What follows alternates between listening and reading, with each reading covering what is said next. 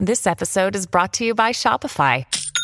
Forget the frustration of picking commerce platforms when you switch your business to Shopify, the global commerce platform that supercharges your selling wherever you sell. With Shopify, you'll harness the same intuitive features, trusted apps, and powerful analytics used by the world's leading brands. Sign up today for your $1 per month trial period at shopify.com slash tech, all lowercase. That's shopify.com slash tech. Another day is here, and you're ready for it. What to wear? Check. Breakfast, lunch, and dinner? Check. Planning for what's next and how to save for it? That's where Bank of America can help. For your financial to-dos, Bank of America has experts ready to help get you closer to your goals. Get started at one of our local financial centers or 24-7 in our mobile banking app. Find a location near you at bankofamerica.com slash talk to us. What would you like the power to do? Mobile banking requires downloading the app and is only available for select devices. Message and data rates may apply. Bank of America and a member FDIC. Hold on to your butt. Come on, sucker. Let's get it on. Oh, you want to fight? You want to fight? I do not entertain hypotheticals. The world as it is is vexing enough. You don't know anybody named Iris? I don't know nobody named Iris. Can I have a piece of toast? I don't give a damn what you think you are entitled to. We are changing the course of history as we see it. That is what Wesley demands. How could you do this to me? Really, I want to know. Why did you do that? What you feel only matters to you. And the truth shall set you free. And that's all. No, no, not for the real fire. We offer you a bond, a family that very few can understand. Help me. Help you. And don't do drugs. or whatever movies with Wesley and Iris. What up, and welcome to Or Whatever Movies. I'm your co host Iris, and I'm here with my older brother. Wesley. And today we are discussing Onward. So it's playing theatrically, though limited. It's playing on VOD and it's playing on Disney Plus. Yeah, but cool that it's playing on Disney Plus, right?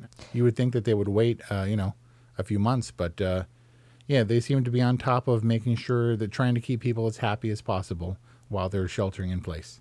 Yeah, I think that, well, amongst the many other social experiments that are happening right now with the coronavirus crisis, I think that this will be an interesting case study for shortening those release windows, you know, if not going day and date with some of this stuff. Like, what is it going to look like if you start streaming simultaneously online and in the theaters?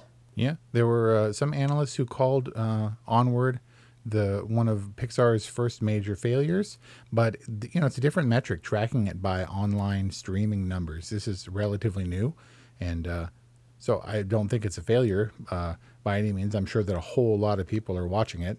But in terms of its creative successes or failures, uh, what did you think about Onward, especially, you know, in context with other Pixar movies? So I will give Pixar movies the benefit of the doubt a lot of the time. Pixar was untouchable back in the day, and then they made, made a few stinkers like Cars 2 and The Good Dinosaur. But I'm still excited when a Pixar movie shows up. I'm just a little bit leery. That doesn't mean I won't see it. So, onward, uh, when they started showing the previews, you know, around Toy Story 4, last year's big movie, um, I can't say that I was excited. Yeah, I have to say on the outset, Onward doesn't look particularly appealing. The character designs aren't terribly attractive to me. Yeah, the characters don't look good. They're almost made for plushies. They're almost designed that way. Um, it's difficult for D and D because they're all nerds, but the designs didn't look cool. You know what I mean? They looked rounded and soft and not, I don't know, not Game of Thronesy, I guess, but they looked like cartoons that would be, I guess, fitting for the Disney model. But it didn't look cool. It looked sort of cheesy and kind of thrown together and half-assed. Hmm. This is just this is conceptually from the outset.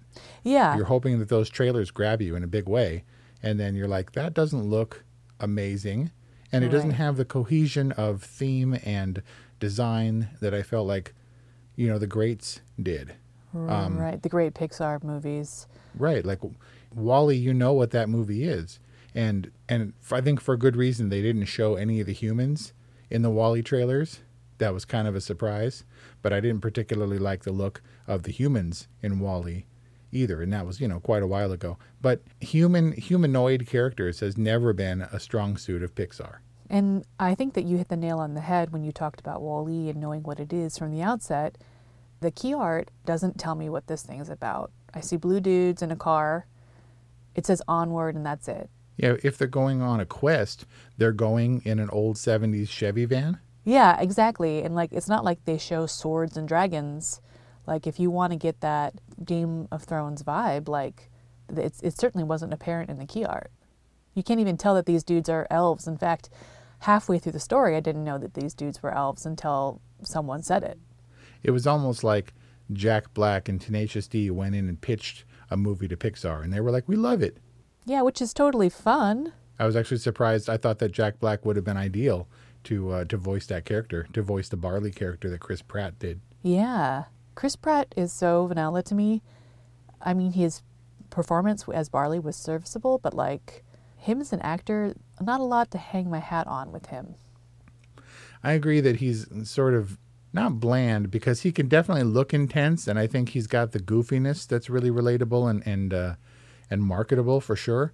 I think that bland vanilla, like sort of doing the the fantasy voice, really worked well in this movie. He was like, you know, thou shalt not blah blah blah, and, and he was kind of doing the uh, the affected sort of grandiose Lord of the Rings type voices while being a totally normal bland vanilla dude. Yeah. Do you know people like that in real life? I totally do. Uh, yeah, I think that it's the idea that a totally dorky normal dude, I guess, despite him being an elf, trying to be a fantasy guy, you know, who wanting to be a wizard or a mage or whatever. Yeah, which I get. But I've seen an awful lot of Chris Pratt and Tom Holland lately. I mean, they're big in the Avengers movies, uh, Spider Man and Guardians of the Galaxy. They each have their own franchise, but especially in the last couple of years, and especially for Disney, they've been around an awful lot. So I felt like this was just kind of lazy. Hey, you guys want to roll over? You seem like you have appropriate voices. But I did like Chris Pratt. I think he sounded appropriate as Barley, as like I said, the nerdy kind of guy who was trying to be uh, more fantasy, more or cool, more rock and roll than he was. But Tom Holland has a weird childlike voice that I think he'll be able to apply to animated movies and things like that forever. He's definitely got the teenager vibe going. He's a Yeah. much more convincing teenager than Andrew Garfield was as Spider-Man. Huh. And uh, and he was in Spies in Disguise, and I think he really has a youngish voice uh, that will translate well for a long time. It's like Jay Baruchel in How to Train Your Dragon that guy's like in his you know mid 30s or whatever but he sounds so appropriate as a young guy Yeah. Yeah, Tom Holland was great, although he's got he's British. yep Like his American accent is flawless. yeah pretty spot on and then chris pratt tries to do his british accent when he talks in the wizard voice or whatever Yeah. The wizard the the wizard kind of medieval kind of fantasy voice is always British for some reason. yeah back when a british accent denoted intelligence and wisdom right, exactly. It kind of still does. It kind of still does. People always choose. British voiceover actors for like the smart Yeah. people. So, but yeah, it didn't look good. Um, the trailers didn't inspire me at all. That didn't stop me from getting IMAX tickets in opening weekend, and we did the thing. Uh, Kelly was in, was excited about it, and I was like, okay, that's fine. We'll go see it and see what it's about. At the very least, I always felt that Pixar had a thing that they would dramatically advance. Every time they released a movie, there was a good reason. Um, not to say that that's the only reason, but for example, in in WALL-E, they had the photorealistic sort of vibe for uh, for Earth so down and uh, real looking surfaces and dirt and the metal and the rust and all that stuff. For Monsters Inc., the amazing hair. Yeah, the hair textures exactly. For Nemo underwater. The particles in the water and the sort of haze, yeah, and the way the water moved, absolutely. Uh, for Toy Story 4, I wanted to see what that would be, and Toy Story 4, in the first Toy Story, they didn't, they weren't able to replicate rain hitting the ground, so you never really see the splashes. And then they kind of addressed that at the top of Toy Story 4 with the tremendous scene in the rain with the car. Oh yeah. and Woody, The an cold open. extended rain sequence. They were like, "Hey, remember that thing that we couldn't do? Well, we did the heck out of it this time." And so I was wa- waiting to see what the the kind of gimmick would be for Onward. Yeah. the thing that they could really hang their hat on, and I didn't really see Hmm. a lot of that, and I was kind of expecting that. But I will say also that Pixar's strength is to take the the purpose of, of animation, I think, is to make believable the fantastic elements of you know magic to make it look cool and sparkly and not like a cheesy effect. Animation can do that so well, like it does with Elsa's power in Frozen. Mm-hmm.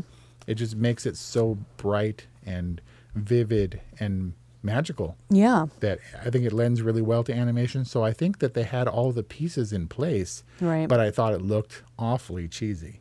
You have to have a really good reason to justify doing something in animation because of how expensive it is, because of how time and labor intensive it is, especially how crucial it is to tell for the story to be told visually. Aside from the magic in this, I mean the magic and the fantastical characters, I guess, there wasn't a lot of reason to do this in animation. I mean, this I think the fantastical characters were so humanoid in themselves that they didn't feel like ancient creatures or fantastical creatures. But my point is that this movie made me think maybe there's another reason to do something in animation. And I'm developing new theory that you can do things emotionally in animation that you can't necessarily do in other formats. Explain that. So this movie is so there's there were so many moments that were really emotional for me like something as simple as the dad the dad's foot feeling around and then feeling his son's feet for the first time got me all choked up. And maybe it's because I'm a mom and I'm a lot more emotional these days, or, mo- or maybe there was something to it. And then at the end, when Barley gets his moment with the sun setting behind them and he gets to talk with his dad and they do a hug, it's like, I feel like animated movies, it's safer for audiences. Audiences are more willing to open themselves up to the emotion that the animated an animated movie can deliver because somehow it's safer because it's not real. Interesting.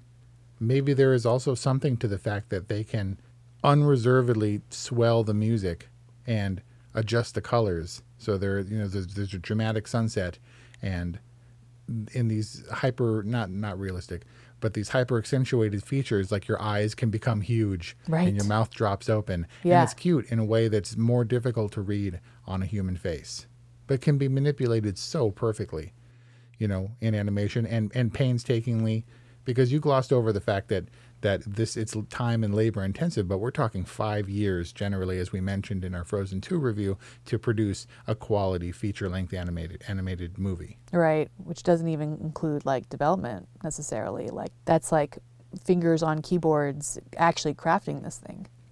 Yeah, man. Some people are lucky that they can work on post production for animated movies forever from home. you know, Exactly, right uh, now. As opposed to the movies, yeah.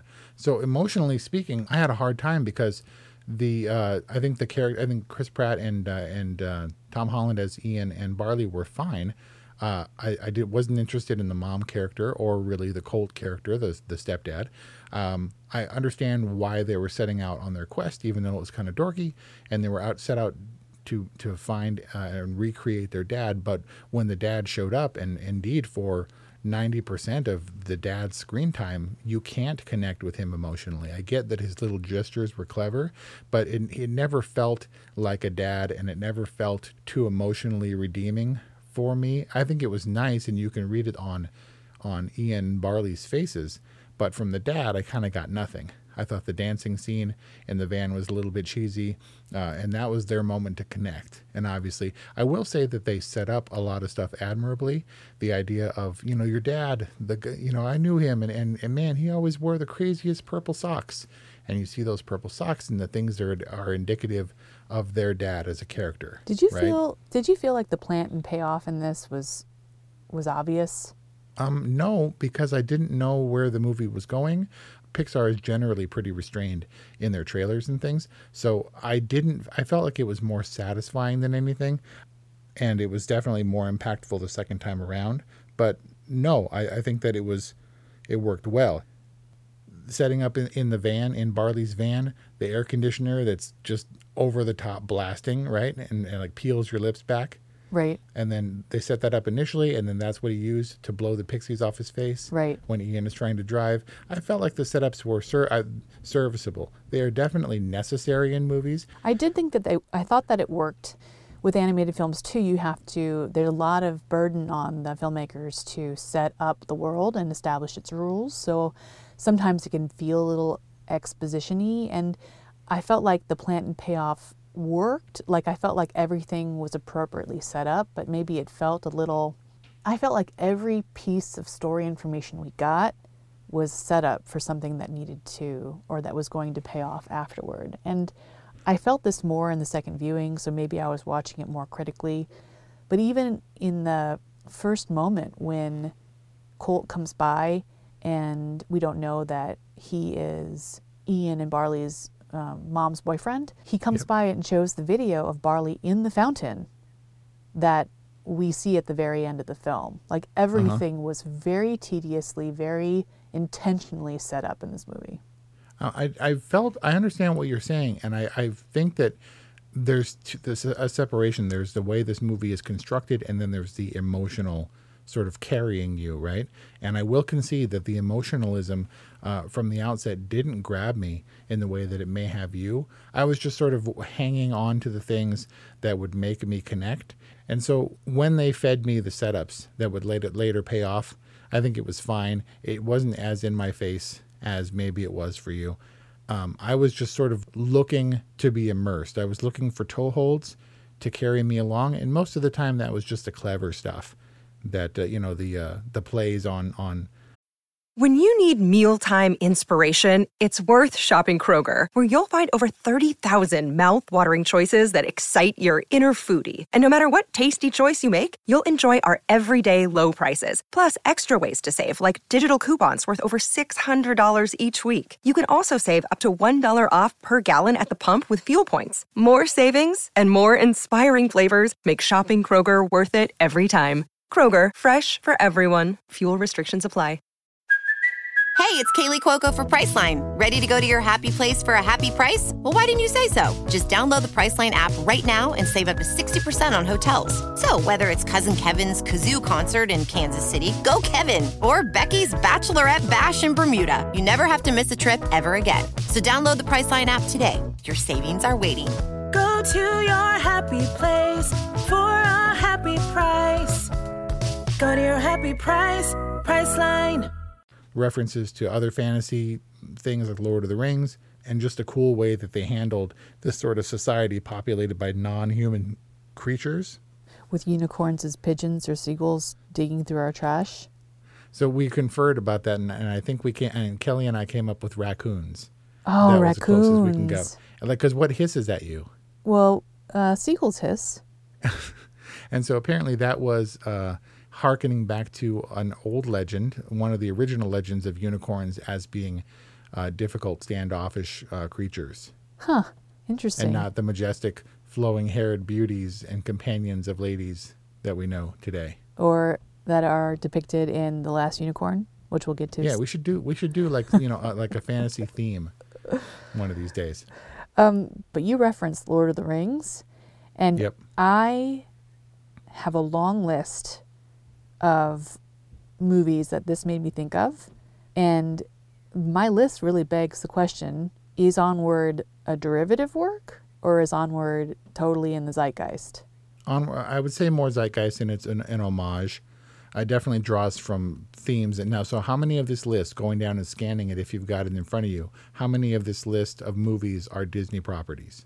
At least two, three. But this is kind of my point. The whole fantasy idea and the zeitgeist of what fantasy is, and definitely kind of trending away from dorky and being more cool in the Lord of the Rings, uh, Game of Thrones kind of style, is I think where Onward differed. I think this was more of a dorky D and D, Stranger Things, Stranger Will Things. in a in, Will Will in a robe, robe and pointed cap, Merlin the magician with moon and stars on it, silk dorky robe kind of D and D. It wasn't cool. The whole world looked Smurfy, and I had a real problem with that. Yeah, Smurfy. Uh, Kelly noted in the second a second time around that uh, in converting, you know, the human world or whatever to the fantasy world, all the buildings downtown had had turrets on them, Huh. but the houses were still kind of mushroomy, at least some of them. And so Well, the they were in nerdy Mushroomton. okay, but I did notice a lot of homages, especially when this whole operation got underway. In particular, do you have Indiana Jones on your list? I have Indiana Jones on my list. Because that was really thorough. I mean, down to specifics, like the gelatinous cube, spoiler, was totally the boulder, leaping over the pit to escape from the gelatinous cube in order to get to the stone doorway that was sliding closed and pulling dad through at the last minute, like the iconic Indy hat grab. Yeah. Stepping across the invisible bridge, which was straight out of uh, Indiana Jones and the Last Crusade. Oh yeah.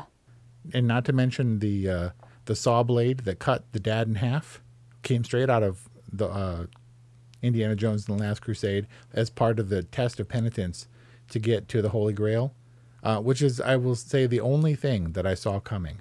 When Oh. I, di- I didn't think they were actually going to do it, but when Half Dad was not was you know all pillows and sunglasses from the top up, I was like, you know, it'd be really cool if they did the cutting in, in half thing on on their epic quest, and they did it, and it was very satisfying. Well, Paloma calls Half Dad Silly Pants.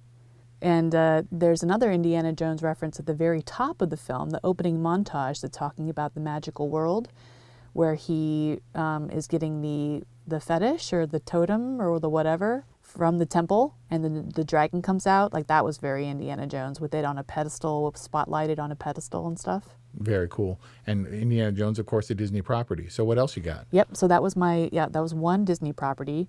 Then there is a reference to Ratatouille when in the liquor store, Half Dad or Silly Pants is bumbling around, and the sprites are like, "You got a problem, sunglasses?" And then he does the turn and the deadpan. The sassy head lean. Yes, which is straight out of Ratatouille when when Remy is operating Linguini and Linguini is asleep, and Yep. um, his girlfriend's trying to have like a heart to heart with him, and then he like does the like sunglasses slump, and she and she slaps him on the face and wakes him up. This one made me laugh. I don't remember if that one made me laugh, but it was so perfect with the lumpy dad character. Yes. Lumpy pillow dad, silly pants.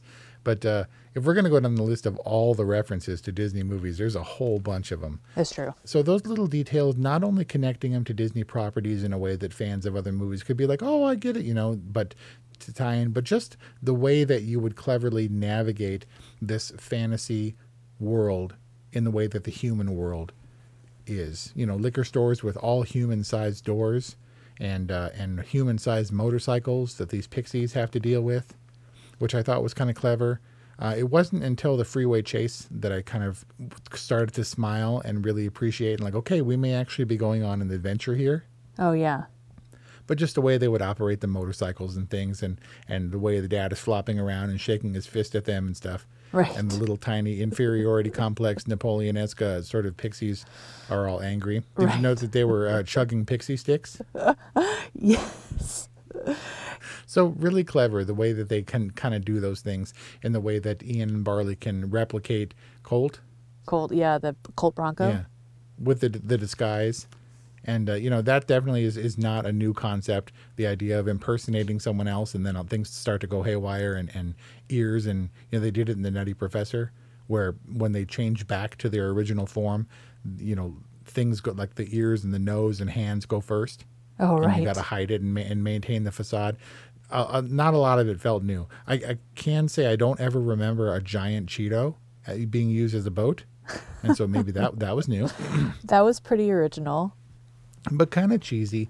And I think this kind of movie, in the same way that the fantasy type of people that Barley are, don't care about that kind of stuff. I think that because Kelly pointed out, this is like made for D and D people. Uh, you know, chugging Red Bulls or energy drinks like the Manticore was, and floating and, and eating snacks and giant Cheetos in the '70s rock and roll, uh, you know, uh, fantasy painted van, the unicorn van or whatever Right. and and and cheese doesn't exist in a f- sort of fantasy fandom. I don't think. And like so, you can't uh, go too cheesy. Yeah, I mean, you can be, but there's a difference between homage and like outright replica or copying. I mean, the ending is literally Back to the Future. yeah. Well, as long as it didn't turn around and and soar right into the camera, I was okay with that. I don't think that this movie is derivative. I think that there are a lot of elements that are familiar, and because it works, I think it is and more of an homage imitation is the sincerest form of flattery, but does that count if it's poorly done? If the flattery is poorly done, like a knockoff? Yeah, I guess the question is whether or not Onward is a poorly done imitation or drawing from these other inspirations if it's if it's poorly made. Well, I mean, this wasn't a poorly made film. Now, Pixar rarely churns out poorly made ones. But getting back to your original focus, which was how it affected you emotionally, like we can pick apart all the uh, the little tributes and the things that they borrowed from other movies and tropes, and kind of hang on those uh, for enjoyment, even if they don't grip you emotionally, which it really didn't for me for most of the movie.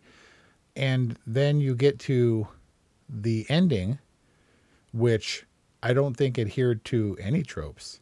And ultimately, for me, to my utter surprise, became one of the most emotionally moving Pixar movies ever for me. So, at what point did it make the turn? I didn't expect the the barley the turn where he where Ian was completing his list. Yeah. And I didn't quite get it at first because I thought, well, they definitely took a walk with dad. He accomplished that and he was checking it off. And then obviously, when it became about barley, I was like, oh, that's interesting. But it's also kind of a cop out or, or a way to satisfy the idea that you, uh, you know, you failed and you're trying to piece together some semblance of, uh, of comfort from it or whatever.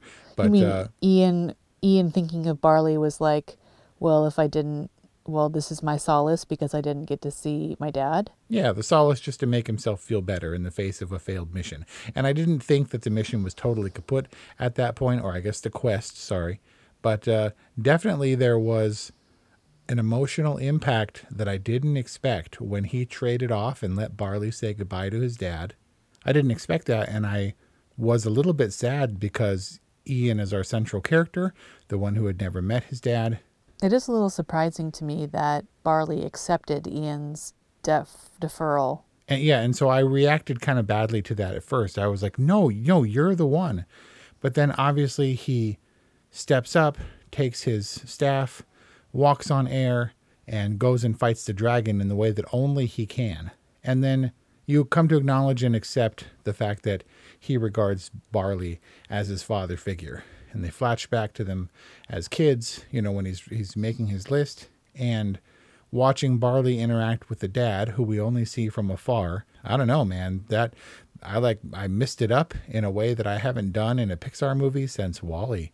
Well, we couldn't see and, the I mean, we couldn't meet the dad, right? Because a dad that we don't see will be so much more emotional than a dad that we do see because they allowed us to project whatever we wanted to onto that scene from a distance. Yes. But then Barley gives him a hug and you can see Ian's face change and basically he he didn't get to meet his dad, but he was at peace with not meeting his dad in a way that was satisfactory and then, you know, I mean it really made me think how important it was to have an older brother look out for you and teach you all about all the cool stuff like movies and music and really kind of shape your childhood and personality in a way that's indispensable and and really valuable. You're just gonna steal my emotional thunder here. Yeah. Sorry. Go ahead. You just. Well, Did you cry? I didn't. I don't cry. Well, obviously, I thought about you, and I thought that this did work on an emotional level differently than other films because I think, I don't know, I mean, I think that kids deal with, you know, losing parents and kids are adopted or they, you know, they always have some weird tragedy or something. But I feel like the real unique thing about the story was the sibling dynamic. And I don't feel that from Frozen with the sisters and stuff like that, but I felt I felt it so much here with the two brothers because of the older brother figure. I mean, did I look back and think of all the embarrassing things that you did and what a dork I thought you were? Yeah. But I also thought about the way that you were you were there for me. I mean, I definitely could project onto those flashback images of, of times and places where you stood in as a father figure for me and yeah, it was pretty close to home. So I don't know. Is this where I thank you for being a No, don't do that. That's totally weird. Kelly did say though, she said it's a movie about siblings. Yeah, but it's so much more. I mean, it's so much more specific uh, than that. Like, you know, we have dad, we've always had dad, but like, I remember being completely distraught and crying uncontrollably about Matt, and you probably had to muster all your brotherly courage to give me a hug. But you but you did it. I also remember being like really sick and who knows where mom and dad were and I think I was like in bed, all dehydrated and delirious and in my underwear. And you like mustered the, your brotherly courage to like pick me up and take me to the hospital. I think you even got me dressed. I don't know, whatever. But we got to the thing and they called your name and you like put your head on my shoulder and I was like, dude, let's go. And you were like totally lethargic and on the verge of death and they had to give you two bags of fluid. but yeah, the the sometimes it's necessary, obviously, when they don't have a father figure or whatever, for them to look out for each other because they certainly weren't given mom the opportunity. When mom had to step up, she got a sword and went after the the, the creature, went after the dragon and stuff. But really, they were kind of on their own. The best that mom could do was was pull the manticore out of there and go drive to meet them on the freeway by car. Which I don't know how she knew where they were going to end up. The manticore knew. Well, she saw in the D&D cards or whatever that they were going to the Manticore's tavern. And then from there, the Manticore had the mission to go and get the sword from the pawn shop. So nerdy, though, this whole thing. I know. It's really nerdy to Yeah. even talk about it. Yeah. So you remember in Lilo and Stitch when Lilo punched the girl in the face, like in the first five minutes? Yeah. Closed fist hammer punch to the face. Now I was like, whoa. So in this one, the manticore stuck a lady in the neck with her scorpion tail. Oh, and I was like, was that really justified? But she totally tried to gouge them on the price of the sword. That was whack. And I, I, I will, I maintain that that lady deserved to get stuck in the neck. Well, they did check in with her that she wasn't dead. Yeah, we saw it, and she wasn't dead. And but you know, still, I didn't feel bad. And for an act of violence in a Disney Pixar movie, I feel like that was totally justified. So the mom did what she could. I mean, there's always obviously the story about the brothers, and even and it was surprisingly emotionally satisfying. Yeah, and Barley the hero, And- in all respects, Uh, I don't know. the dad slash brother slash cool kid. Uh, uh, mm. I mean, he wasn't a wizard. Yeah, that's a good thing though. He didn't have an arc. Nope. I mean, aside from the, the sibling themes or whatever, and, and mim- mirroring our own upbringing, maybe that factored in somewhat. I, I don't know. But I feel like for an adventure kind of quest, they steered away from the utter dorkiness and, uh, and, and made it cool and fun and surprisingly emotionally redeeming for me and satisfying in a way that I have to give this movie a, a it was an all right movie. I don't know that this is a legendary Pixar movie for all time, but it earned its keep. I mean, it's your rating system or whatever, but this is a kind of a totally movie. Yeah. I mean, Do you think that the, you will watch this as many as many times as you will the classics? Uh, you know, Paloma and Aurelia notwithstanding, that that you you would want to visit this one, because I know I know like Cars 2, I'll never watch that movie again. well, we watched it. It was Paloma's birthday movie, and we were all really excited to watch it together. And she was so happy to sit between her mom and her dad to watch it, to have us both both there, like showering her with attention and everything.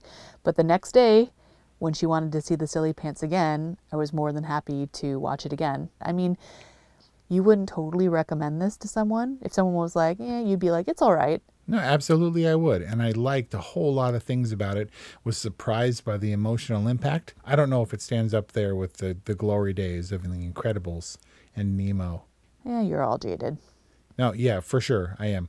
So I'm hoping, I'm not hoping they surprise me anymore. I'm hoping that they are up to snuff, that they give me, give me what I want and expect.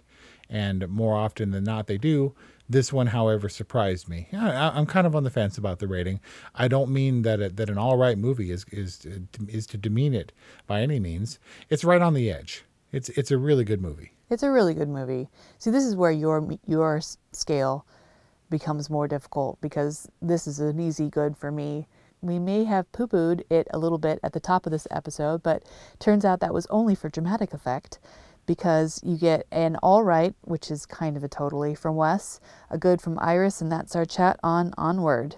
Let us know what you think. 818-835-0473. Email us and leave us a voicemail or whatever movies at gmail.com. Thanks for listening, and we'll see you next time. Introducing the Deep Leadership Podcast. Leadership is a people business. That's the philosophy of your podcast host, John Rennie. John Rennie. As a former submarine officer who spent 22 years leading businesses in corporate America before starting his own manufacturing business, he knows that leadership matters. Leadership matters. Deep Leadership is real world, actionable leadership advice from John and his expert guests. Become a leader worth following. Subscribe today. Electricast.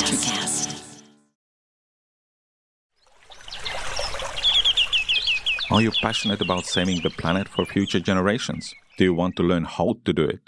If yes, then you need to tune in to the Nature Backed podcast.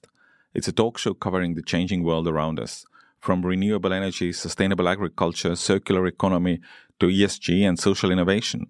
Don't miss this opportunity to discover how you can join the movement and make a difference. Subscribe to the Nature Back podcast today on your favorite platform and get ready to be amazed. Electricast.